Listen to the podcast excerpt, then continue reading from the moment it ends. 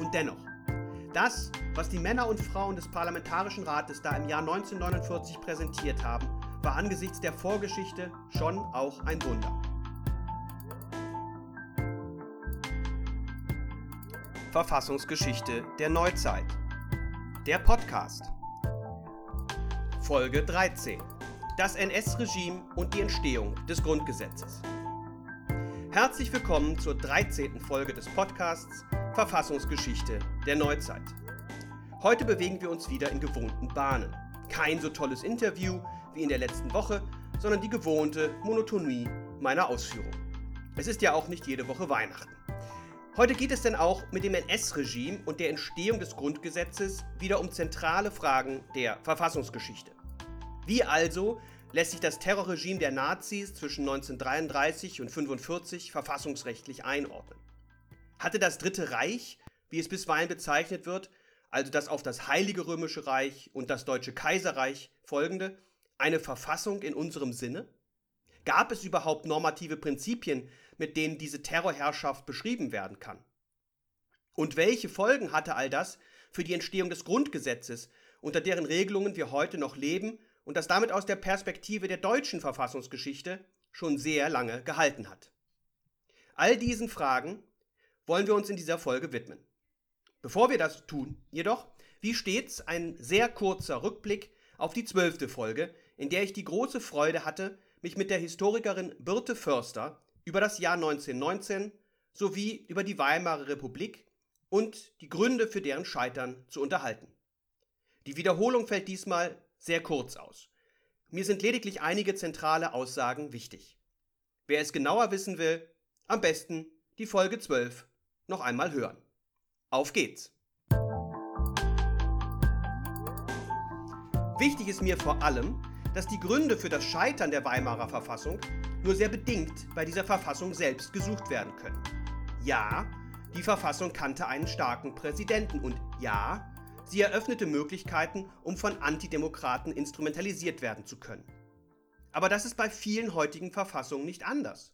Spätestens mit den Präsidialkabinetten aber war vor allem vom Geist der Verfassung, ihrer eigentlichen Idee, wie Hugo Preuß sie intendiert hatte, letztlich nicht mehr viel übrig.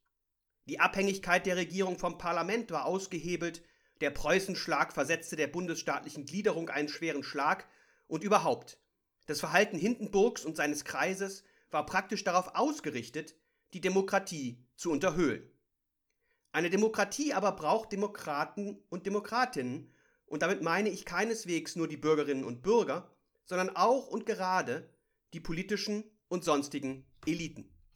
Demokratien sind, da werden wir in der nächsten Folge noch darüber sprechen können, immer auch Elitenprojekte. Der immer wieder artikulierte Vorwurf an die Europäische Union, ein Elitenprojekt zu sein, könnte man insoweit auch positiv verstehen. Aber das sei nur am Rande erwähnt. Weder die politischen noch die wirtschaftlichen aber hatten besonderes Interesse an einer demokratischen Ordnung. Unter solchen Voraussetzungen kann keine Demokratie Bestand haben. Damit aber schon genug der Wiederholung. Schauen wir uns nun die Situation der Weimarer Verfassung nach der Machtübernahme durch die Nationalsozialisten am 30. Januar 1933 etwas genauer an. Tatsächlich gelang es den Nationalsozialisten, innerhalb nur weniger Monate die Weimarer Reichsverfassung faktisch zu beerdigen. Als normative Begrenzung wirkte sie danach nicht mehr. Auch wenn sie formal nie aufgehoben wurde, spielte sie für das Wirken der Nazis und die von diesen getroffenen Entscheidungen keine Rolle mehr. Das Naziregime ruhte vielmehr auf gänzlich anderen Prinzipien, die wir uns sogleich ansehen werden und die mit denen der Weimarer Verfassung wahrlich nichts mehr zu tun hatten. Diese von Beginn an vorhandene Intention Hitlers, nämlich die rechtlichen Grenzen zu sprengen und sich den Staat praktisch vollständig anzueignen, wurde von diesem zu Beginn freilich nicht völlig offen artikuliert. Man hätte es nach der Lektüre seines Buches Mein Kampf natürlich besser wissen können. Dennoch, anfangs war er durchaus darum bemüht, seinem Vorgehen einen quasi legalen Anstrich zu geben. Im Hinblick auf das Ermächtigungsgesetz haben wir bereits gesehen, dass von einer legalen Vorgehensweise jedoch keine Rede sein konnte. Schon 1930 aber hatte Hitler im Rahmen eines gegen andere Nationalsozialisten eingeleiteten Verfahrens wegen Hochverrats seinen Legalitätseid abgegeben und vorgetragen, dass er seine Ziele nunmehr nur noch auf streng legalem Wege verfolgen wolle, schon weil ihm die Macht früher oder später legal schon zufallen werde. Zwar, so Hitler weiter, spreche er bisweilen von Revolution, dabei meine er aber nicht den Umsturz, sondern die geistige Revolutionierung Deutschlands. Rückblickend mag es absurd klingen, aber diese Beteuerungen Hitlers zeigten durchaus ihre Wirkung und machten ihn im konservativen, reaktionären Lager hoffähig und vor allem wählbar. Heinrich Triepel, ein Staatsrechtslehrer, der zum neuen Regime Distanz wahrte, indem er sich vor allem auf unverfängliche, unpolitische Themen fokussierte, prägte für dieses Vorgehen schon im Jahr 1933 den paradoxen Begriff der legalen Revolution. Auch nach seiner Ernennung zum Reichskanzler wahrte Hitler anfangs noch den Schein der Gesetzestreue, ja der Zurückhaltung. Nicht zuletzt die Besetzung der ersten Reichsregierung unter Hitler war für diesen Eindruck verantwortlich. Hitler stand danach einem Präsidialkabinett vor, das hatte sich ja seit 1932 zur Regel entwickelt, an der neben ihm mit Frick als Innenminister und Göring als Minister ohne Geschäftsbereich lediglich zwei weitere Nationalsozialisten beteiligt waren. Im März 1933 folgte mit Goebbels als Propagandaminister ein vierter, der seiner Aufgabe der geistigen Einwirkung auf die Nation noch in den letzten Wochen des Krieges mit kaum zu bremsendem Eifer nachkommen sollte. Diese personelle Zusammensetzung wurde nicht zuletzt von den anderen Parteien fälschlicherweise als Ausdruck realer Machtverhältnisse angesehen. Berühmt geworden ist nicht zuletzt die Aussage des ehemaligen Reichskanzlers von Papen. In zwei Monaten haben wir Hitler in die Ecke gedrückt, dass er quietscht. Wir haben ihn uns engagiert.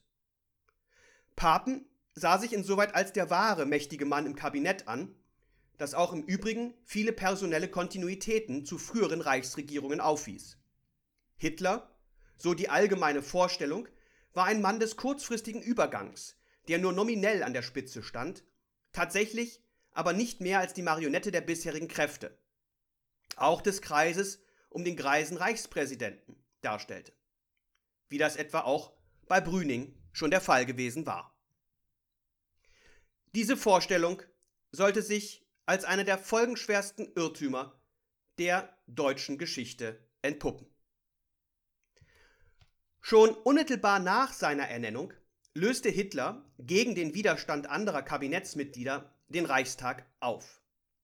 Mit seiner Rücksichtnahme auf politische und sonstige Gegner war es ab dann sehr schnell vorbei. Von da an ging es Schlag auf Schlag und innerhalb nur eines Jahres war die bisherige politische Ordnung praktisch weggefegt und durch die nationalsozialistische Terrorherrschaft ersetzt worden. Die meisten der unmittelbaren politischen Gegner sollten ihren Widerstand mit dem Leben bezahlen. Allerdings war das offenkundig erst der Anfang eines historisch unvergleichlichen staatlichen Mordens, das mit Hitlers Ernennung zum Reichskanzler seinen Anfang nahm. Bereits am 4. Februar 1933 erging die Verordnung des Reichspräsidenten zum Schutze des deutschen Volkes, mit der das Versammlungsrecht und die Meinungsfreiheit massiv eingeschränkt wurden, die in der Folge aber vor allem ein Instrument wurde, um in willkürlicher Form gegen vermeintliche Feinde vorzugehen. Dass Göring zugleich preußischer Innenminister war, eine Folge des bereits 1932 erfolgten Preußenschlages, was ihm den Zugriff auf die größte Polizeimacht des Reiches sicherte, machte das alles natürlich noch einmal ein wenig leichter. Der ominöse Reichstagsbrand am 27. Februar, dessen genaue Hintergründe weiterhin nicht vollständig aufgeklärt sind, führte zu weiteren drastischen Maßnahmen gegen die Opposition und vor allem natürlich gegen die Kommunisten. Zahlreiche Grundrechte wurden ausgesetzt, ein Zustand, der bis 1945 formal bestehen bleiben sollte. Die entsprechende Verordnung wurde dann vor allem dazu genutzt, den Wahlkampf der anderen Parteien zu unterbinden. Dass dabei juristische Grenzen zunehmend keine Rolle mehr spielten, macht eine wohlgemerkt öffentliche Aussage Hermann Görings vom 5. März 1933 sehr deutlich. Meine Maßnahmen werden nicht angekränkelt sein durch irgendeine Bürokratie. Hier habe ich keine Gerechtigkeit zu üben, hier habe ich nur zu vernichten und auszurotten, sonst nichts. Allein bis Ende 1933 wurden so etwa 100.000 Oppositionelle inhaftiert. Einen vorläufigen Höhepunkt der vermeintlich legalen Revolution markierte dann das bereits erwähnte Ermächtigungsgesetz vom 24. März 1933, durch das der Reichstag die Gesetzgebungsbefugnisse auch formal weitgehend auf die Reichsregierung übertrug. Angesichts der bereits etablierten Praxis, durch Notverordnungen zu regieren, war das zwar für die Praxis der Bürgerinnen und Bürger eher ein kleiner Unterschied. Ob man nun durch eine Verordnung unterdrückt wurde oder durch ein von der Regierung erlassenes Gesetz, spielte keine wirkliche Rolle. Verfassungsrechtlich aber war damit die fundamentale Idee der Gewaltenteilung gänzlich unterhöhlt. Von einer modernen Verfassungsordnung wird man also ab diesem Zeitpunkt nicht mehr sprechen können. Heute steht Artikel 79 Absatz 3 einem solchen Gesetz entgegen. Allein, ich habe bereits darauf hingewiesen, dass auch die grundgesetzlichen Schranken keine Hürde darstellen, wenn der Wille zu ihrer Verteidigung bei den politischen Entscheidungsträgern und der Gesellschaft nicht vorhanden ist. Dass die Abstimmung über dieses Gesetz auch aus der Perspektive der Weimarer Verfassung aus verschiedenen Gründen nicht als legal angesehen werden kann, haben wir in einer der vorherigen Folgen bereits beschrieben. Auch insoweit von einer legalen Revolution zu sprechen, ist also nicht nur eine Verniedlichung der schrecklichen Vorgänge, es ist schlicht falsch. Inhaltlich erlaubte das Gesetz der Reichsregierung den Erlass von Gesetzen, die auch von der Verfassung abweichen durften, sofern nicht die Einrichtung des Reichstags und des Reichsrats als solche berührt waren. Auch diese Schranke sollte aber alsbald keine Rolle mehr spielen. In dieser Form wurde das Gesetz zweimal noch formal verlängert. Ab 1943 galt es per Führererlass auf unbegrenzte Zeit fort. Es folgten die Gleichschaltungen der Gesellschaft, sichtbar in der Abschaffung der Gewerkschaften und der Gründung der Deutschen Arbeitsfront 1933 im Mai und umfangreichen Bücherverbrennungen. Ebenfalls im Mai wurden unliebsame Parteien verboten, im Juli wurden die Mandate der SPD für unwirksam erklärt, konservative Parteien wurden zwar nicht verboten, lösten sich aber aus freien Stücken selbstständig auf. Bei der Auflösung des katholischen Zentrums kam es zudem zu einer eher verstörenden Mitwirkung der katholischen Kirche. Im Juli 1933 wurde dann auch gesetzlich festgehalten, in Deutschland besteht als einzige politische Partei die Nationalsozialistische Deutsche Arbeiterpartei. Die Gliederung des Reiches in Länder war Hitler zwangsläufig ein Dorn im Auge. Und er machte sich insofern schnell an deren Auflösung. Er begann bereits im Februar 1933 mit Preußen, wo gestützt auf Artikel 48 Absatz 1 WRV und aufgrund einer von dort ausgehenden Staatswohlgefährdung erneut ein Reichskommissar eingesetzt und der Landtag aufgelöst wurde. Dieses Vorgehen wiederholte sich dann bis zum 9. März in allen Ländern. Im Januar 1934 erfolgte schließlich im Gesetz über den Neuaufbau des Reiches auch formal die Übertragung der Länderkompetenzen auf das Reich und die Abschaffung der Länder. Die Zentralisierung, die Machtballung bei der Nationalsozialistischen Partei bzw. bei Hitler war damit fast abgeschlossen. Birte Förster hat hier ja schon in der letzten Folge bemerkt, dass es sie doch überrascht, wie wenig Verständnis gerade vor diesem historischen Hintergrund die aktuelle Gliederung in Länder, die natürlich mit unterschiedlichen Regelungen einhergeht, in der Bevölkerung gutiert wird. Gerade jetzt, in der Corona-Krise, scheint die Sehnsucht nach Einheitlichkeit allzu ausgeprägt. Dass ein Bundesstaat auch ein Bollwerk gegen autoritäre Tendenzen darstellt, gerät dabei ebenso in Vergessenheit wie der Umstand, dass genau dieser vermeintlich so flickenteppichartige Bundesstaat die Corona-Krise weltweit wohl am erfolgreichsten bekämpft hat. Zurück zu 1934. Von der Weimarer Verfassung war jetzt wahrlich nicht mehr viel zu sehen. Der Eindruck eines rein technischen und durch rechtliche Änderungen herbeigeführten Machtwechsels ist freilich verfehlt. Auch in diesen ersten Monaten ging das alles mit handfester Gewalt und Morden einher. Zu erwähnen ist in diesem Zusammenhang vor allem der Röhm-Putsch, mit dem Hitler sich der ihm möglicherweise gefährlich werdenden SA zu entledigen versuchte. Unter dem Vorwand eines vermeintlich geplanten Putsches zogen also in Hitlers Auftrag zwischen dem 30.06. und 2. Juli 34 mordende Banden los und exekutierten nicht nur SA-Führer Röhm, sondern zahlreiche andere SA-Figuren sowie weitere politische Gegner. Nicht zuletzt Hitlers Vorgänger Schleicher fiel einer solchen Ermordung zum Opfer. Der Begriff legale Revolution wirkt vor diesem Hintergrund nicht nur absurd, sondern zynisch. Allerdings wurden diese Taten später tatsächlich formal legalisiert und als Staatsnotwehr eingeordnet.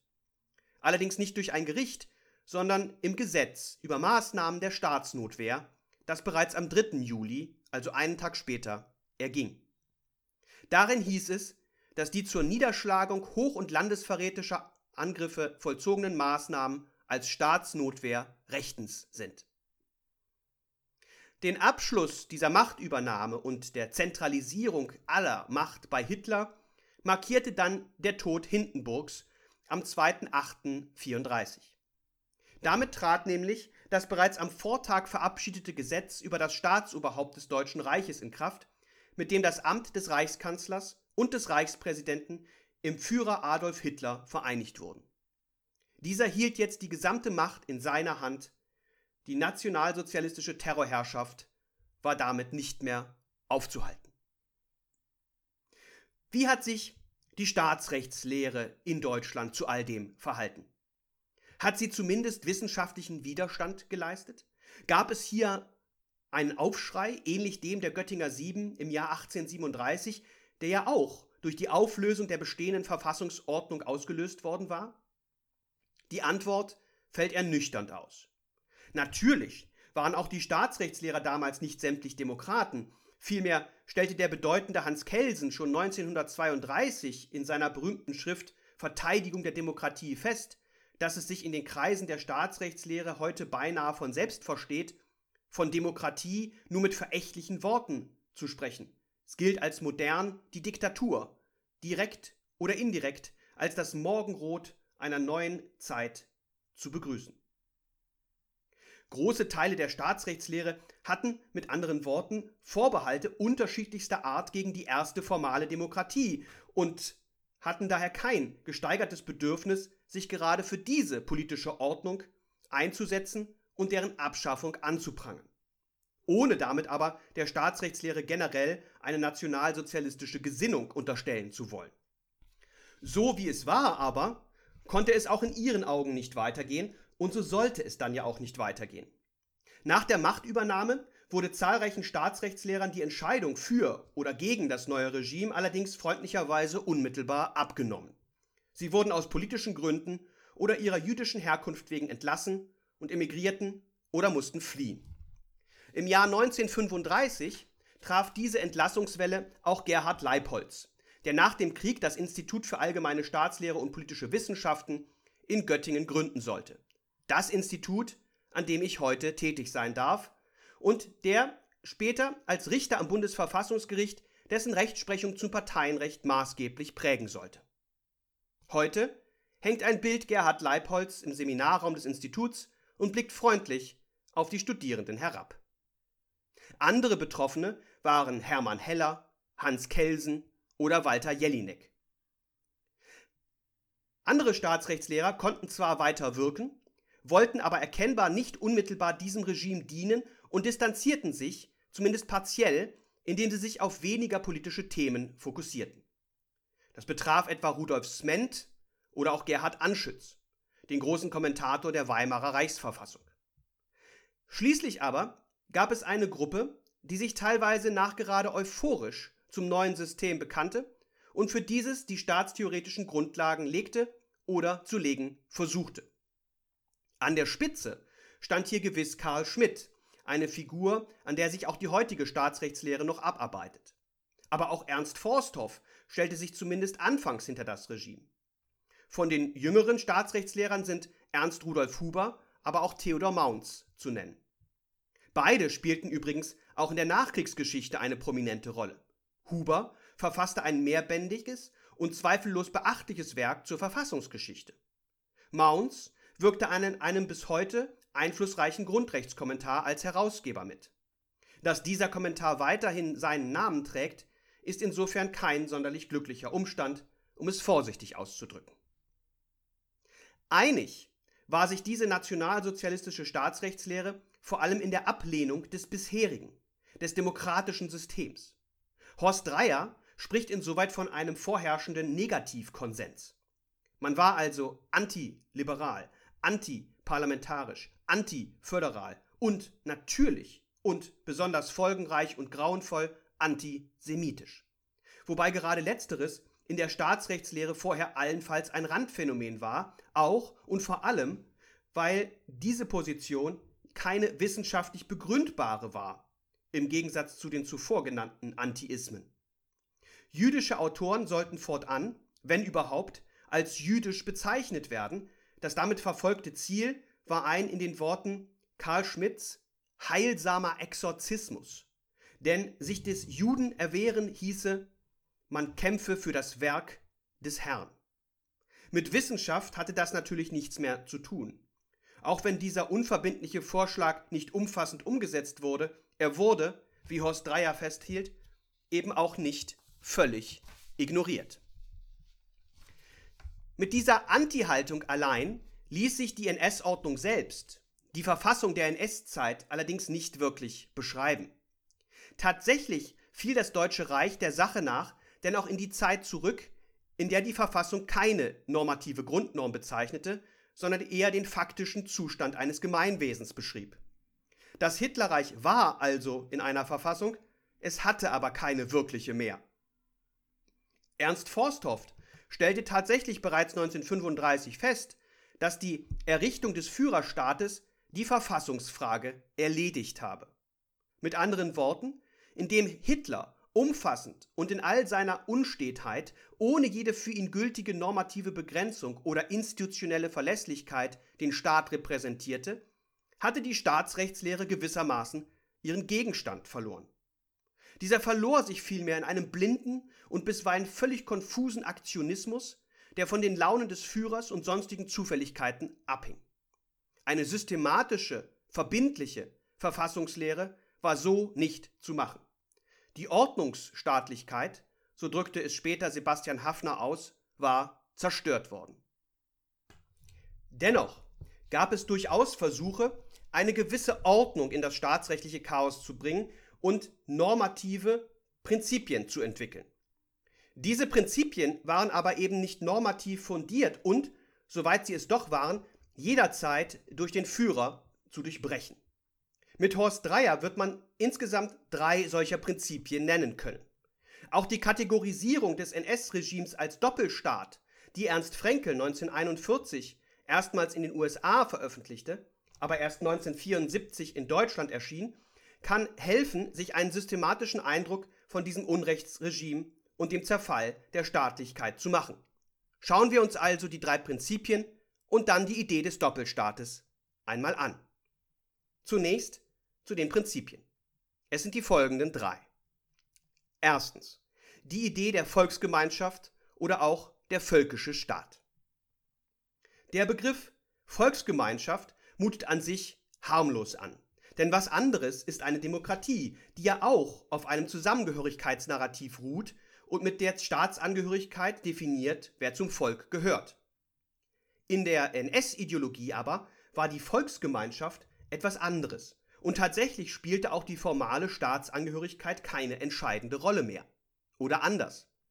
Die Staatsangehörigkeit allein begründete noch nicht die Mitgliedschaft in der relevanten Volksgemeinschaft, die vielmehr rassisch definiert und damit Blutsgemeinschaft war. Schon das führte zu einem Bedeutungsverlust des Staates, hatte aber vor allem zwei drastische Konsequenzen. Erstens wurden Grundrechte damit überflüssig, denn der Einzelne ging ganz in der Volksgemeinschaft auf. Wozu bedurfte es dann noch eines Schutzraumes gegen diese Volksgemeinschaft? Eine Argumentation übrigens, die später auch in der DDR und anderen sozialistischen Staaten aufgegriffen wurde. Vor allem Karl Schmidt formulierte seine Ablehnung der Grundrechte offen, denn diese, Zitat, fesselten den Staat an Händen und Füßen, für sie sei nun kein Platz mehr. Die weitaus schlimmere Konsequenz aber war natürlich die Ausgrenzung des Artfremden, derjenigen Menschen also, die nicht zur Volksgemeinschaft gehörten und niemals würden gehören können. Und dazu gehörten an erster Stelle die Juden. Und zwar nicht als Religionsgemeinschaft, sondern als Rasse. Im Verhältnis zu diesen Artfremden konnte es daher auch keine Gleichheit geben. Diskriminierungen waren, streng genommen, schon gar nicht rechtfertigungsbedürftig, denn die Herstellung und Wahrung von Rassereinheit bildete in den Worten Ulrich Scheuners, eines Staatsrechtslehrers, der sich ebenfalls mit dem Regime mehr als arrangierte, das Grundgesetz der neuen völkischen Ordnung. Bei der Definition dieses Artfremden und dessen Isolation wirkte die Staatsrechtslehre dennoch eifrig mit.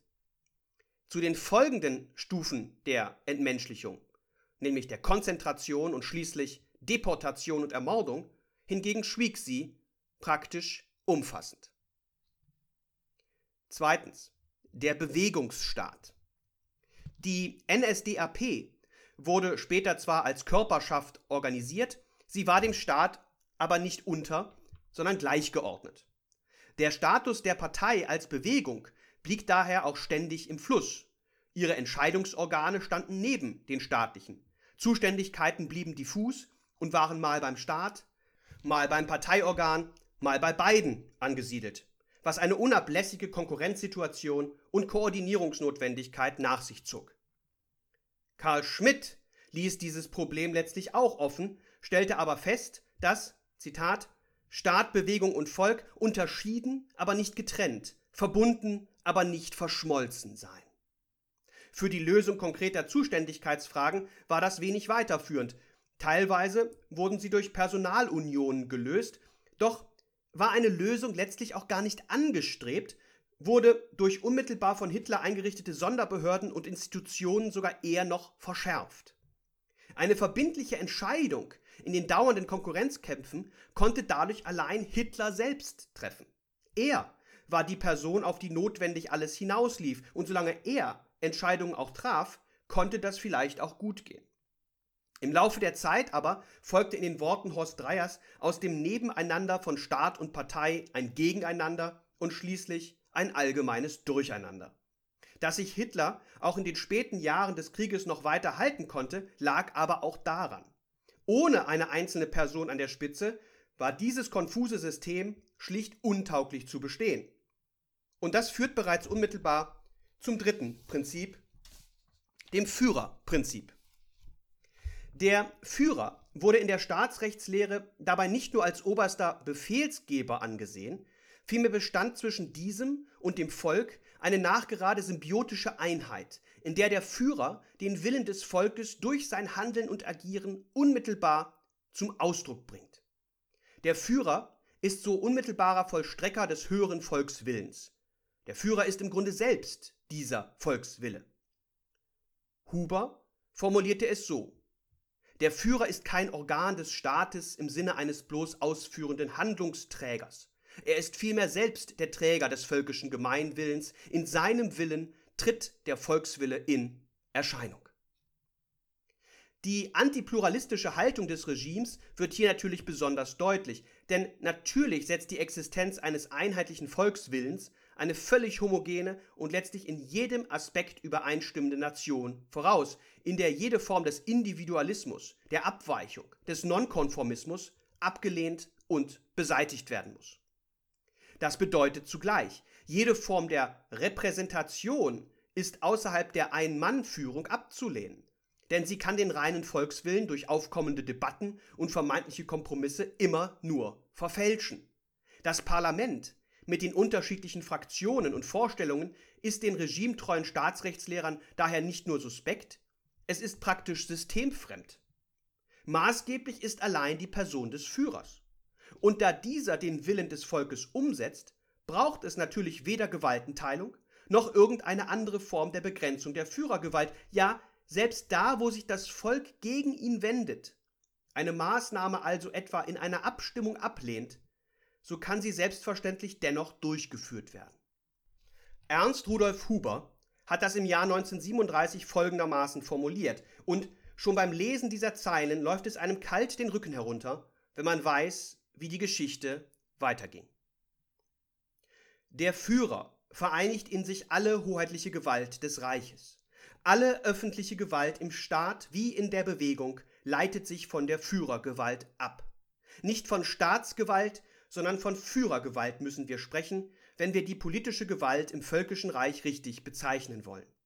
Denn nicht der Staat als eine unpersönliche Einheit ist Träger der völkischen Gewalt, sondern diese ist dem Führer als Vollstrecker des völkischen Gemeinwillens gegeben. Die Führergewalt ist umfassend und total. Sie vereinigt in sich alle Mittel der politischen Gestaltung, sie erstreckt sich auf alle Sachgebiete des völkischen Lebens. Die Führergewalt ist nicht durch Sicherungen und Kontrollen, durch autonome Schutzbereiche und wohlerworbene Einzelrechte gehemmt, sondern sie ist frei und unabhängig, ausschließlich und unbeschränkt. Welch verfassungsgeschichtlichen Rückfall diese Zeilen belegen. Gewaltenteilung, Grundrechte, Rechtsstaatlichkeit, Einhegung der Staatsgewalt. All die Errungenschaften der vorherigen 300 Jahre werden mit einem Federstrich eines vermeintlichen Wissenschaftlers weggewischt und stattdessen die Rückkehr in den Absolutismus propagiert und glorifiziert. Ein Absolutismus allerdings, der seinen Terror nur mit den modernen Waffen und Kriegsgeräten nicht nur in Deutschland, sondern in der Welt verbreiten kann. Grauenvolle Juristen, die solche Zeilen verfassen und dabei tatsächlich auch noch daran glauben. Man blickt als Staatsrechtslehrer schlicht fassungslos zurück. Diese drei Prinzipien prägten also das NS-Regime, waren aber letztlich schon Ausdruck zerfallener Staatlichkeit, die auf reiner Willkür und völliger Konfusion nicht existieren kann. Insofern wird man sagen können, das Verfassungssystem des Deutschen Reichs brach nicht erst mit der umfassenden Niederlage, dem Sieg der Alliierten, dem Tag der Befreiung zusammen. Nein, das NS-Reich hatte nie eine Verfassung im modernen Sinne, die noch hätte zusammenbrechen können. Und tatsächlich wurde dieser Staatszerfall denn auch von einigen Staatsrechtslehrern analysiert und geordnet, allerdings meist von solchen, die bereits ins Exil geflüchtet waren. Einer dieser Exilanten war Ernst Frenkel, dessen Studie Der Doppelstaat 1941 zunächst in den USA und erst 1974 auch in Deutschland erschien. Dieser Doppelstaat bezeichnet bei Frenkel nicht die Doppelung der Herrschaft durch Staat und Partei, woran man vielleicht zunächst denken könnte. Nein, es geht gewissermaßen um die Janusköpfigkeit des NS-Regimes aus Maßnahmenstaat einerseits und Normenstaat andererseits. Er selbst hat das in seiner Studie folgendermaßen beschrieben. Unter Maßnahmenstaat verstehe ich das Herrschaftssystem der unbeschränkten Willkür und Gewalt, das durch keinerlei rechtliche Garantien eingeschränkt ist. Unter Normenstaat verstehe ich das Regierungssystem, das mit weitergehenden Herrschaftsbefugnissen zwecks Aufrechterhaltung der Rechtsordnung ausgestattet ist, wie sie in Gesetzen, Gerichtsentscheidungen und Verwaltungsakten der Exekutive zum Ausdruck gelangt. Dabei ist diese Unterscheidung allerdings nicht allein mit derjenigen von Recht und Unrecht gleichzusetzen, wenngleich hier zweifellos eine erhebliche Übereinstimmung besteht. Der Maßnahmenstaat als der rechtlose, willkürliche Staat, der Normenstaat, der auf Normen beruhende, legale Staat. Tatsächlich kann jedenfalls der Maßnahmenstaat jederzeit den Normenstaat überwinden und verdrängen. Es ist eben möglich und passiert auch, dass ein jüdischer Staatsbürger vor einem staatlichen Gericht freigesprochen wird, um schon auf dem Nachhauseweg von der Gestapo inhaftiert und anschließend deportiert zu werden. In den Worten Horst Dreyers, der Normenstaat wird durch den Maßnahmenstaat konterkariert. Darüber hinaus aber kommt es im Doppelstaat zu einer Unterwerfung einzelner Institutionen des Normenstaates unter den Maßnahmenstaat. Beispiele finden sich etwa dort, wo mit Hilfe von Normen die gerichtliche Kontrolle eingeschränkt oder gar ausgeschlossen wird und die Gerichte diese Form der Fremdrestriktion ohne weiteres akzeptieren. Bisweilen war eine solche Fremdrestriktion aber auch ganz unnötig, da sich die Institutionen des Normenstaates bisweilen einfach selbst begrenzten und im Eifer vorauseilenden Gehorsams sich den Rationalitäten des Maßnahmenstaates unterwarfen oder die an sich vorgesehene rechtliche Kontrolle angesichts der besonderen politischen Bedeutung schlicht unterließen oder den Angaben politischer Instanzen ohne weitere Prüfung Glauben schenkten. Schließlich instrumentalisierte der Maßnahmenstaat teilweise auch ganz bewusst den Normenstaat für seine Zwecke, inkorporierte diesen also in sein eigenes System. Etwa dort, wo scheinbar dem Recht verpflichtete Instanzen errichtet wurden, deren Zweck es indes allein war, den Willen der politischen Führung zu vollstrecken. Prominentestes Beispiel ist zweifellos der Volksgerichtshof mit dem fürchterlichen Juristen Roland Freisler an der Spitze. Dieser Gerichtshof, wie auch andere Sondergerichte, waren daher nicht dem Normenstaat, sondern dem Maßnahmenstaat zuzurechnen. Dieser Maßnahmenstaat war damit dem Normenstaat vollständig übergeordnet, konnte theoretisch jede Materie an sich reißen, wenn es politisch opportun schien. Es besteht daneben aber zu jeder Zeit ein Bereich, der diesem Normenstaat unterfällt, in dem also alles nach dem alten, tradierten Recht abzulaufen scheint. Es finden Gerichtsverfahren statt, in denen das Recht auch tatsächlich den Entscheidungsmaßstab bildet und wo der siegreiche Kläger oder der freigesprochene Angeklagte anschließend auch auf den Schutz der Rechtsordnung vertrauen können. Das betrifft viele Bereiche des Arbeitsrechts, die Lauterkeit des Wettbewerbes oder die Gewerbefreiheit. Allerdings, natürlich, und der Logik des Maßnahmenstaates entsprechend, nur für solche Personen, die nicht als artfremd angesehen werden. Aber in diesem Bereich wird tatsächlich rechtlich argumentiert. Entsprechende Entscheidungen sind auch noch heute zitierfähig und werden auch zitiert. Allein, ob eine solche Entscheidung Bestand haben würde, hing wiederum vom Maßnahmenstaat ab. Er konnte, wenn er wollte, den Bereich des Normenstaates frei formen. Dass es den Normenstaat überhaupt gab, beruhte insofern auf einer jederzeit aufgebbaren Selbstbeschränkung des Maßnahmenstaates. Dieses Verfassungssystem brach mit der militärischen, politischen, vor allem aber moralischen Niederlage spätestens mit der förmlichen Unterzeichnung der bedingungslosen Kapitulation am 7. Mai, zunächst durch Jodl und am 8. Mai in Berlin-Karlshorst durch Keitel, Stumpf und von Friedeburg, tatsächlich wohl aber schon sehr viel früher zusammen. Von einem Staatswesen konnte, wie gesagt, nie wirklich gesprochen werden. Hitler hatte sich bereits am 30. April das Leben genommen und schon zuvor war es das Chaos, das regierte, was allerdings die unmenschlichen Gräueltaten nicht relativieren soll, die in den letzten Kriegsmonaten noch mit erschreckender Gründlichkeit vollzogen wurden. Verfassungsrechtlich gaben die Alliierten bereits am 5. Juli 1945 die sogenannte Berliner Erklärung ab, in der sie die oberste Regierungsgewalt in Deutschland übernahmen, ohne allerdings Deutschland annektieren zu wollen. Zugleich wurde Deutschland in Besatzungszonen aufgeteilt. Zunächst drei, später erhielt auch Frankreich eine eigene Besatzungszone. Berlin wurde keiner Besatzungsmacht allein zugewiesen, sollte vielmehr der gemeinsamen Besatzungshoheit unterliegen. Nach überwiegender Ansicht ist Deutschland als Völkerrechtssubjekt durch diese Vorgänge nicht untergegangen, wenngleich dies von einigen namhaften Vertretern, unter anderem Hans Kelsen, angenommen wurde. Völkerrechtlich war vor allem die Frage, ob nach der Übernahme der Regierungsgewalt noch von einer eigenständigen deutschen Staatsgewalt gesprochen werden konnte, die nach der Drei-Elemente-Lehre Jelineks eines der konstitutiven Elemente von Staatlichkeit darstellt. Die Alliierten selbst gingen aber alsbald schon davon aus, dass die Besetzung lediglich zu einer zeitweisen Übernahme der Staatsgewalt, nicht aber zu deren grundsätzlichen Ersetzung geführt habe. Auch andere Staaten betrachteten Deutschland insoweit als besetzt, aber nicht als untergegangen, und das Grundgesetz hat diese These schließlich übernommen. So stellte das Bundesverfassungsgericht im Zusammenhang mit dem Grundlagenvertrag aus dem Jahre 1972 fest, Zitat, das Grundgesetz, nicht nur eine These der Völkerrechtslehre und der Staatsrechtslehre, geht davon aus, dass das Deutsche Reich den Zusammenbruch von 1945 überdauert hat und weder mit der Kapitulation noch durch Ausübung fremder Staatsgewalt in Deutschland durch die alliierten Ob Okkupationsmächte noch später untergegangen ist. Dennoch war der Zusammenbruch offenkundig ein totaler. Gesellschaftlich, politisch, wirtschaftlich und insofern musste es darum gehen, in den Besatzungszonen möglichst schnell wieder das alltägliche Leben zu organisieren.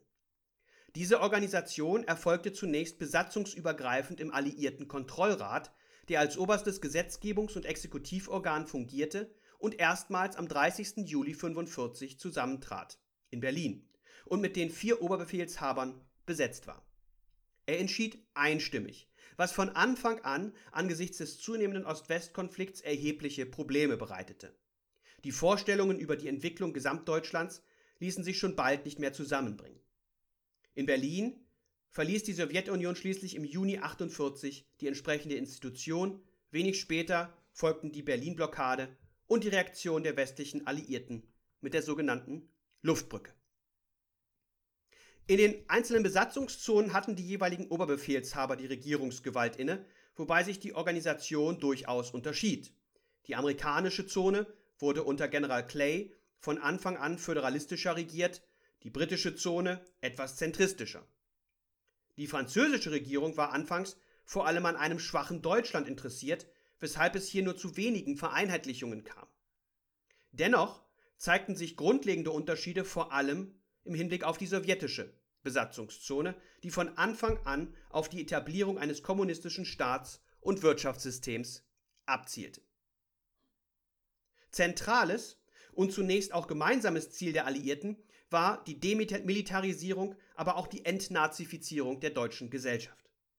Nationalsozialistisches Recht sollte beseitigt werden, der zumindest symbolisch für Militarismus stehende Bundesstaat Preußen wurde 1947 aufgelöst.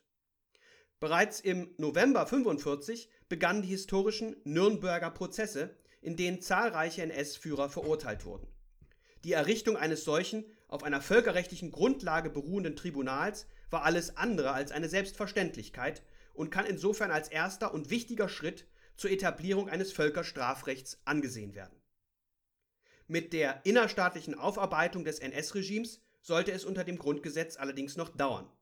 Erst unter Federführung des Generalbundesstaatsanwalts Fritz Bauer kam es 1963 zu den ersten Auschwitz-Prozessen und auch im Übrigen wollte die deutsche Gesellschaft lange Zeit nichts von ihrer Schuld an den Gräueltaten wissen. Samuel Salzborn hat zuletzt dargelegt, dass diese Aufarbeitung weiterhin als alles andere als abgeschlossen angesehen werden kann. Die von den Alliierten durchgeführte Entnazifizierung, die auf einem umfassenden Fragebogen beruhte, wird man auch vor diesem Hintergrund kaum als wirklich erfolgreich bezeichnen können. Anderes gilt aber für die Wiederbelebung des politischen Lebens, das den Alliierten, jedenfalls den westlichen, von Beginn an ein großes Anliegen war. Schnell wurden Parteien wieder zugelassen, die kommunale Selbstverwaltung gefördert und zudem die Länder neu gegründet. Sie erhielten eigene Verfassungen, zunächst in der amerikanischen Besatzungszone, wo die ersten Verfassungen bereits Ende 46 in Kraft traten, später auch in der französischen und der britischen Besatzungszone, wo sich der Prozess allerdings länger hinzog. Auch in der Sowjetzone wurden Länder mit Verfassungen etabliert, sie sollten allerdings nie die Bedeutung erlangen, die sie in den westlichen Zonen hatten. Die dortigen Verfassungen etablierten generell parlamentarische Regierungssysteme und wollten damit auch die Lehren aus Weimar ziehen. Viele Elemente sollten sich später auch im Grundgesetz wiederfinden.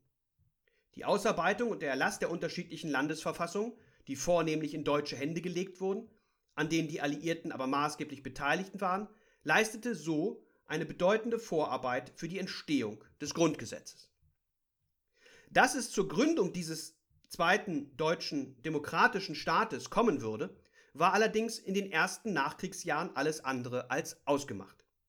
Anfangs ging man von einer gesamtdeutschen Lösung aus, ohne allerdings wirklich zu wissen, wie diese aussehen würde. Es war dann vor allem die sich zuspitzende Lage im Ost-West-Konflikt im Jahr 1948, die zu den Plänen für die Errichtung eines westdeutschen Staates führte. Schon 1946 hatte sich die amerikanische mit der britischen Zone ökonomisch zur sogenannten Bizone vereinigt, ein Zusammenschluss, dem bis 1948 immer mehr Zuständigkeiten übertragen wurden. Nicht zuletzt wurde bereits 1947 der sogenannte Wirtschaftsrat errichtet, dem für wesentliche Bereiche die Gesetzgebungskompetenz für die Bizone übertragen war, und schließlich entwickelte sich die Bizone zu einer Art Vorläufer der späteren Bundesrepublik, nachdem sich neben der Exekutiv- und Legislativgewalt mit dem deutschen Obergericht auch eine judikative Gewalt etabliert hatte. Und zwar auch in personeller Hinsicht. Nicht zuletzt der spätere deutsche Wirtschaftsminister und Bundeskanzler Ludwig Erhard leitete bereits die bizonale Verwaltung für Wirtschaft und war in diesem Zusammenhang unter anderem für die letztlich erfolgreiche Währungsreform des Jahres 1948 zuständig. Zunehmend wurde dabei auch die französische Besatzungszone in dieses System integriert, sodass der Ost-West-Konflikt auch organisatorisch immer sichtbarer wurde. Den drei faktisch vereinten und marktwirtschaftlich organisierten Westzonen stand die kommunistisch-planwirtschaftliche Sowjetzone gegenüber. An eine konstruktive Zusammenarbeit in Bezug auf Gesamtdeutschland war praktisch nicht mehr zu denken. Von einer einheitlichen Lösung für ganz Deutschland ganz zu schweigen. Vor allem die USA als neu etablierte und gefestigte Weltmacht sahen das Problem zunehmend weniger in Deutschland als in der Sowjetunion, weshalb sie die westdeutschen Zonen als Sicherheitspuffer gegen sowjetische Expansionsbestrebungen nutzen wollten. Das aber ging nur mit einem relativ starken, westlich integrierten Deutschland, auf dessen Gründung man sich der Sache nach denn auch auf der Londoner Sechs-Mächte-Konferenz im Jahr 1948 einigte. Die Sowjetunion war da schon gar nicht mehr beteiligt. Neben den drei westlichen Siegermächten saßen vielmehr die Benelux-Staaten mit am Tisch. Die Sowjetunion reagierte auf diese Pläne und die folgende Währungsreform, die diese vorbereiten sollte, mit der erwähnten Berlin-Blockade, die vom 24.06.48 bis zum 12. Mai 49 andauern sollte. Der Zeit also, in der auch das Grundgesetz im Parlamentarischen Rat debattiert wurde. Die Luftbrücke der Alliierten, durch die Westberlin in dieser Zeit versorgt wurde, hat einen bedeutenden Grundstein für das enge deutsch-amerikanische Nachkriegsverhältnis gelegt und verfestigte zugleich den neuen Status Amerikas als Schutzmacht der freiheitlichen westlichen Welt. Aus sowjetischer Sicht war die Blockade im Ergebnis insofern nicht nur ein PR-Desaster. Denn damit war klar, dass der Plan, ein starkes Westdeutschland als Puffer gegen die sowjetische Bedrohung zu errichten, nicht mehr aufzuhalten war. Den formalen Auftrag zur Verfassungsgebung erhielten die Westdeutschen schließlich in den drei sogenannten Frankfurter Dokumenten am 1. Juli 1948. Im ersten Dokument hieß es, die verfassungsgebende Versammlung wird eine demokratische Verfassung ausarbeiten, die für die beteiligten Länder eine Regierungsform des föderalistischen Typs schafft, die am besten geeignet ist, die gegenwärtig zerrissene deutsche Einheit schließlich wiederherzustellen und die Rechte der beteiligten Länder schützt, eine angemessene Zentralinstanz schafft und Garantien der individuellen Rechte und Freiheiten enthält. Im zweiten Dokument wurde eine Änderung der Länderstruktur angedacht, zu der es aber nicht kommen sollte. Das dritte Dokument enthielt die Bestimmungen eines künftigen Besatzungsstatuts. Denn auch nach der Gründung der Bundesrepublik Deutschland sollte diese ihre volle Souveränität erst nach der Wiedervereinigung im Jahr 1990 erhalten. Die Ministerpräsidenten der Länder, die über die Dokumente berieten, waren von den alliierten Vorschlägen, einen rein westdeutschen Staat zu gründen, zunächst nicht sonderlich angetan.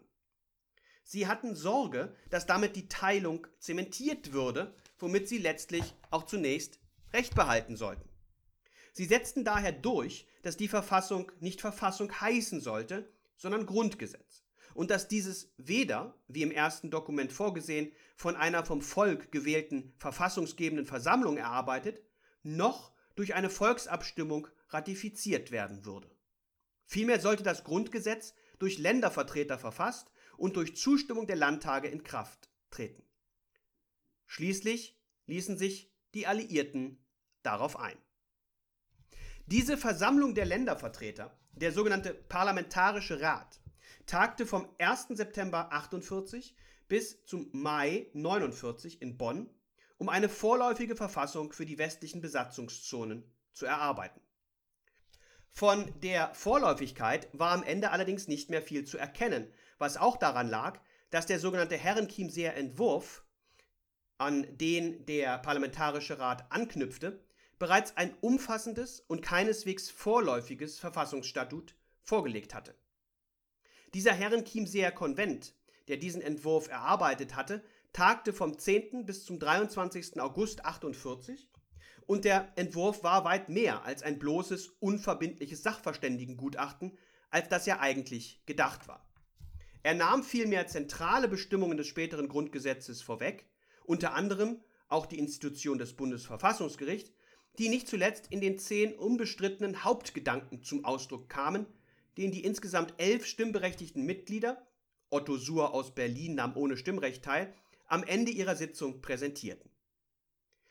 Der Parlamentarische Rat wiederum setzte sich aus insgesamt 65 stimmberechtigten Mitgliedern zusammen, hinzu kamen fünf Beobachter aus Berlin und sieben Ersatzleute.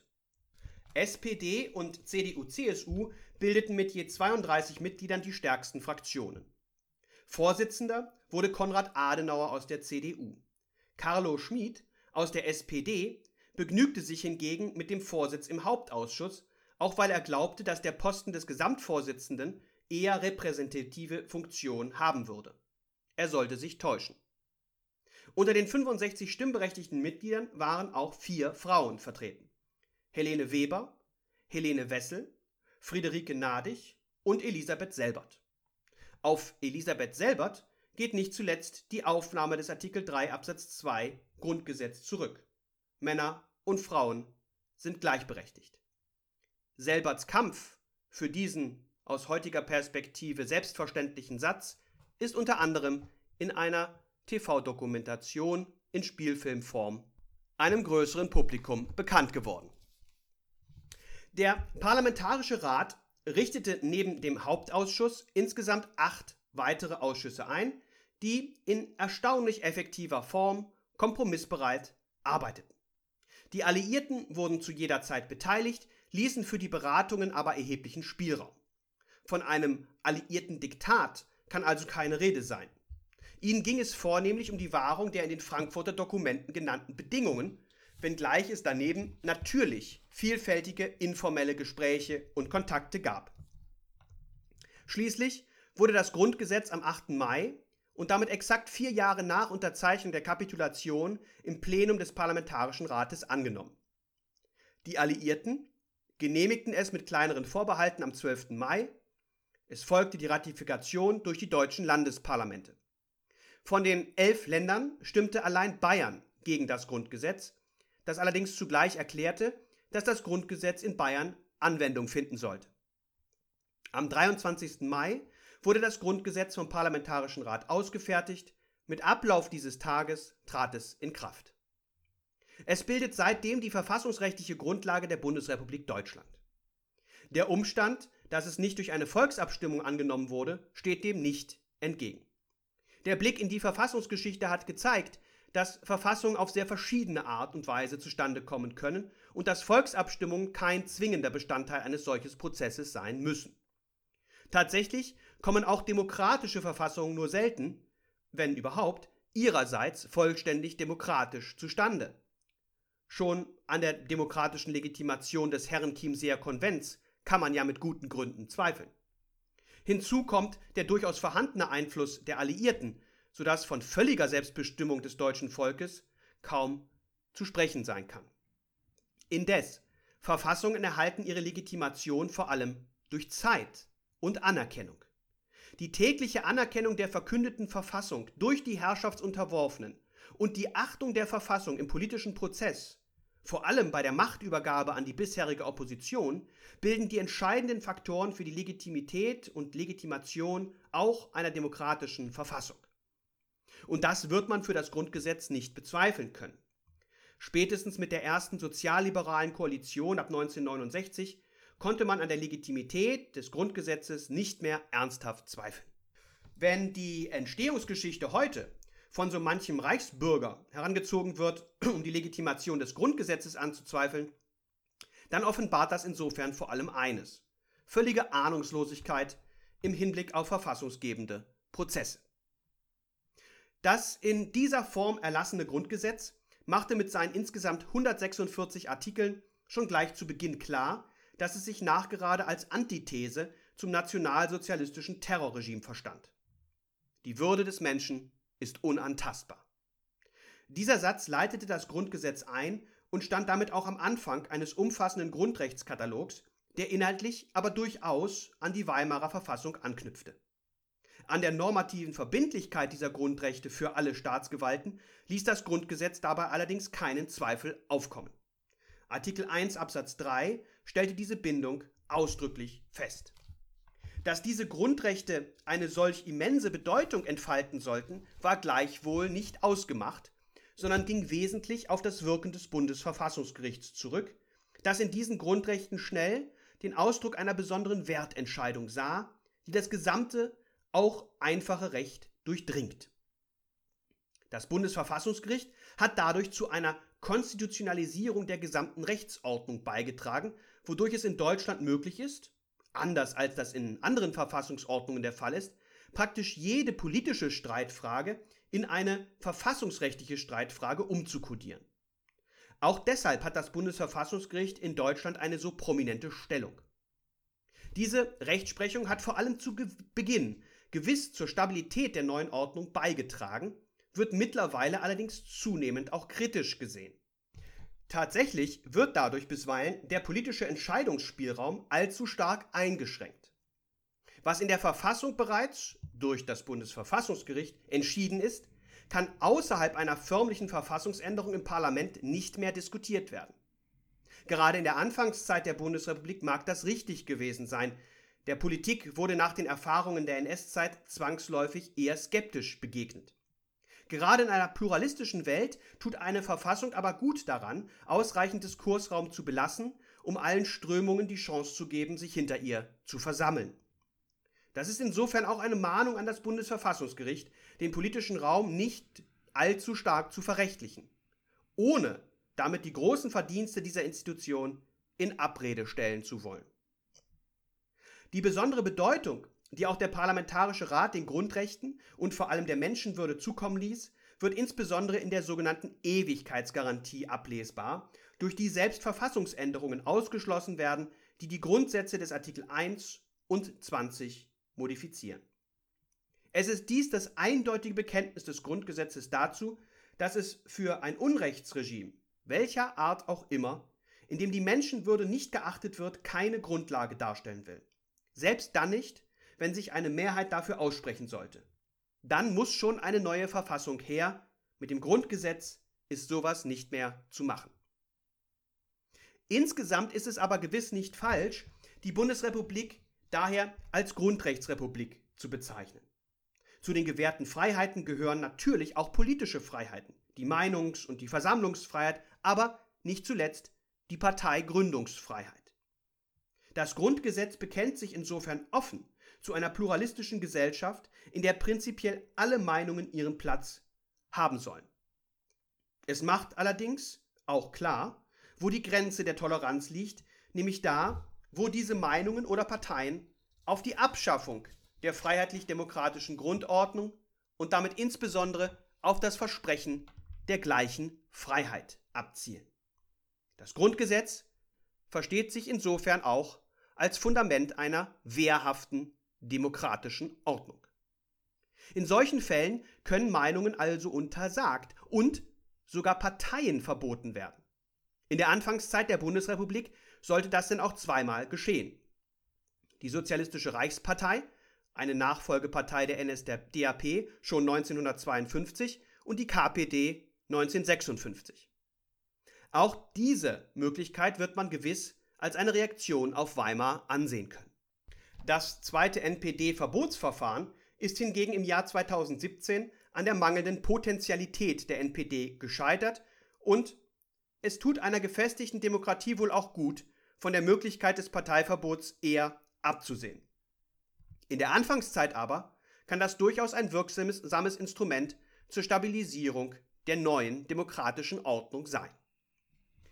In staatsorganisationsrechtlicher Hinsicht etablierte das Grundgesetz eine demokratische und soziale Republik und erklärte auch diese grundlegenden Staatsprinzipien für unveränderlich nach Artikel 79 Absatz 3.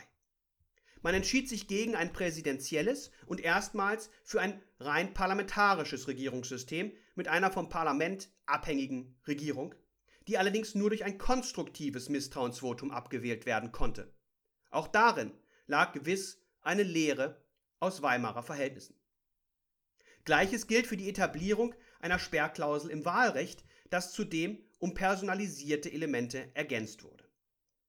Dem Bundespräsidenten hingegen kommen heute im Kern integrative und repräsentative, aber nur wenige aktiv politische Zuständigkeiten zu. Ganz eindeutig war das Grundgesetz dabei allerdings nicht formuliert. Es wäre durchaus denkbar gewesen, dass dem Präsidenten etwa eine stärkere politische Rolle in der Außenpolitik zuwächst. Die Situation, wie wir sie heute kennen, wurde insofern maßgeblich von den ersten beiden Amtsinhabern geprägt. Konrad Adenauer einerseits und Theodor Heuss Andererseits. Das ist überhaupt etwas, was man sich immer wieder klar machen muss. Verfassungsbestimmungen werden auch durch konkrete Personen und die damit einhergehende Staatspraxis mit Leben gefüllt. Gerade das institutionelle Verhältnis der einzelnen Organe zueinander ist nur selten abschließend und in jederlei Hinsicht geregelt. Oftmals bestehen hier Interpretations- und Handlungsspielräume. Inwieweit diese genutzt werden, hängt dann maßgeblich von den konkreten Personen ab. Gerade die ersten Amtsträger können hier Praktiken etablieren, die sich dann für die Zukunft als normal durchsetzen.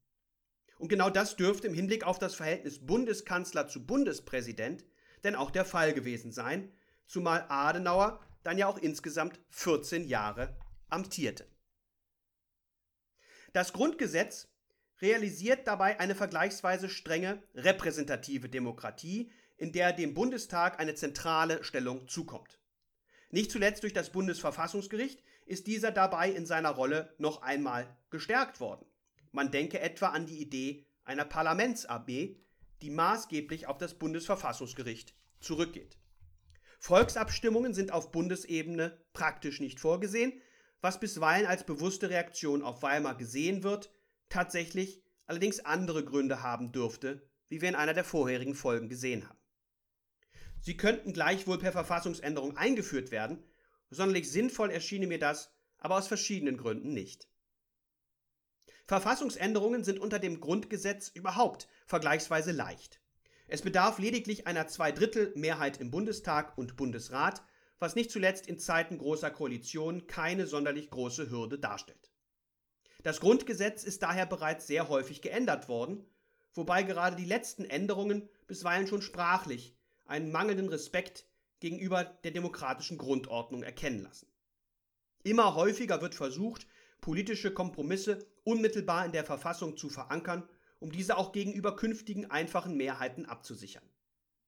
Sonderlich demokratisch ist das nicht und tatsächlich zeigt ein Textvergleich der Ursprungs mit der heutigen Fassung des Grundgesetzes, dass es mittlerweile um das Doppelte angewachsen ist. Ob da wirklich jede Änderung notwendig war, kann man doch sehr bezweifeln. Ohnehin fällt es meist nicht schwer zu erkennen, welche Artikel neu sind. Es sind die langen Artikel, die mit bisweilen schrecklich komplexen Sätzen Details umfassend auf der Ebene der Verfassung zu regeln versuchen, Details, die an sich eindeutig auf die einfachrechtliche Ebene gehören. Es ist vielleicht auch dieser mangelnde Respekt der politischen Ebene gegenüber der Verfassung, das Herabwürdigen derselben zum Gegenstand ständiger politischer Debatten, der das Entstehen eines gesunden Verfassungspatriotismus in Deutschland verhindert hat. Das Grundgesetz wird außerhalb von Jubiläen in gesellschaftlichen Debatten nur selten thematisiert.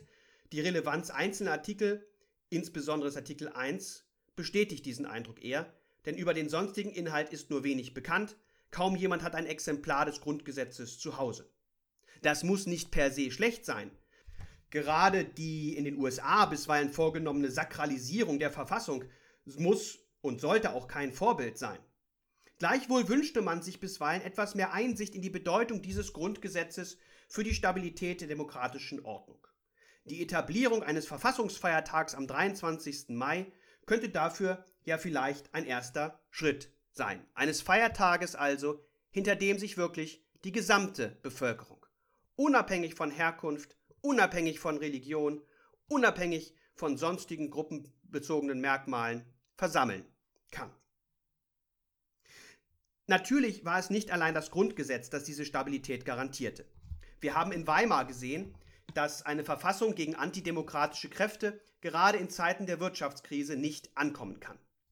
Insofern waren es auch die veränderten Umstände nach der totalen Kapitulation, das geschickte Vorgehen der Alliierten, natürlich auch durch den aufkommenden Kalten Krieg beeinflusst, die politische Führung, die die Normen des Grundgesetzes mit Leben füllte und ja, vor allem die positive wirtschaftliche Entwicklung, die zu diesem Erfolg maßgeblich beigetragen haben und äh, die bisweilen unter dem Stichwort soziale Marktwirtschaft und Wirtschaftswunder diskutiert wird. Und dennoch, das, was die Männer und Frauen des Parlamentarischen Rates da im Jahr 1949 präsentiert haben, war angesichts der Vorgeschichte schon auch ein Wunder. Und dieses Wunder hat jetzt schon mehr als 70 Jahre gehalten. Trotzdem kann und darf eine demokratische Ordnung niemals in selbstgefälliger Genügsamkeit verharren. Das Alter einer demokratischen Ordnung ist kein Indikator für dessen Zukunftsfähigkeit. Tatsächlich bedürfen demokratische Ordnung der steten Pflege. Sie erhalten sich nicht von selbst. Veränderte Umstände, aktuell natürlich insbesondere die Folgen der Globalisierung und Corona, stellen auch die politische Ordnung vor neue Herausforderungen. Nein, natürlich haben wir keine Weimarer Verhältnisse, wir sind davon weit entfernt. Unsere Probleme sind unsere heutigen Probleme wie Birte Förster es formuliert hat. Und dennoch dürfen wir vor diesen nicht die Augen verschließen, wenn wir das Grundgesetz auch weiterhin behalten und unter ihm leben wollen. Dabei geht es natürlich auch um die Frage, wie wir uns die Zukunft des Grundgesetzes im Prozess der europäischen Integration vorstellen. Die Europäische Union, die das Grundgesetz mittlerweile in Artikel 23 explizit anerkennt, ist auch eine Herausforderung für eine nationalstaatliche Verfassung. Denn nie, diese nimmt für sich wir haben das in der zweiten Folge gelernt, in Anspruch, prinzipiell umfassend die Staatsgewalt zu regeln. In den letzten Jahrzehnten haben wir immer mehr Kompetenzen auf die Europäische Union übertragen. Gerade weil diese nicht selbst über den Umfang ihrer Kompetenzen entscheidet, diese ihr vielmehr von den Mitgliedstaaten übertragen werden, hat sie nach unserem Verständnis noch keine Verfassung und ist damit auch noch kein Staat. Wie aber lässt sie sich dann staatstheoretisch fassen? In Deutschland hat das Bundesverfassungsgericht für sie den Begriff des Staatenverbundes eingeführt und damit die Zwischenstellung zwischen losem Staatenbund und festem Bundesstaat treffend auf den Punkt gebracht. Allein, wie geht es weiter? Das Grundgesetz verpflichtet die Bundesrepublik ausweislich seiner Präambel dazu, als gleichberechtigtes Glied in einem vereinten Europa dem Frieden der Welt zu dienen. Wie das aber genau aussehen kann, ist nicht vorgegeben. In meinem Buch Verlustdemokratie, aber auch in meiner allgemeinen Staatslehre spreche ich mich dabei gegen die Auflösung moderner Staatlichkeit und damit auch des Grundgesetzes aus. Ich glaube, dass der demokratische Verfassungsstaat das Modell der Zukunft sein kann, wobei zugleich zu klären wäre, welche Zuständigkeiten im dualistischen Herrschaftsmodell auf die Europäische Union zu übertragen sind. Wir neigen dazu, ambivalente Zustände eindeutig auflösen zu wollen, wollen damit auch der EU einen vermeintlich eindeutigen Zustand, Staat oder Nichtstaat, zuordnen. Die Zukunft der EU und damit auch die der Mitgliedstaaten liegt aber vielleicht gerade in ihrer Unbestimmtheit. Warum sollte man sich auch entscheiden müssen, wenn mit einer solchen Entscheidung Integrationsschritte verbunden sind, die letztlich die eigentlich angestrebte Einigung zerstören? Was nützt eine EU, die zwar zum Staat wird, auf dem Weg dorthin aber die Hälfte ihrer Mitglieder verliert? Und ist das Leben im funktionsfähigen demokratischen Verfassungsstaat eingebettet in eine wie auch immer geartete Europäische Union, wie er sich in 400 Jahren Verfassungsgeschichte herausgebildet hat, eigentlich so schlecht? Ich glaube nicht. Und ich denke daher, dass auch die Verfassungsgeschichte noch eine lange Zukunft haben wird.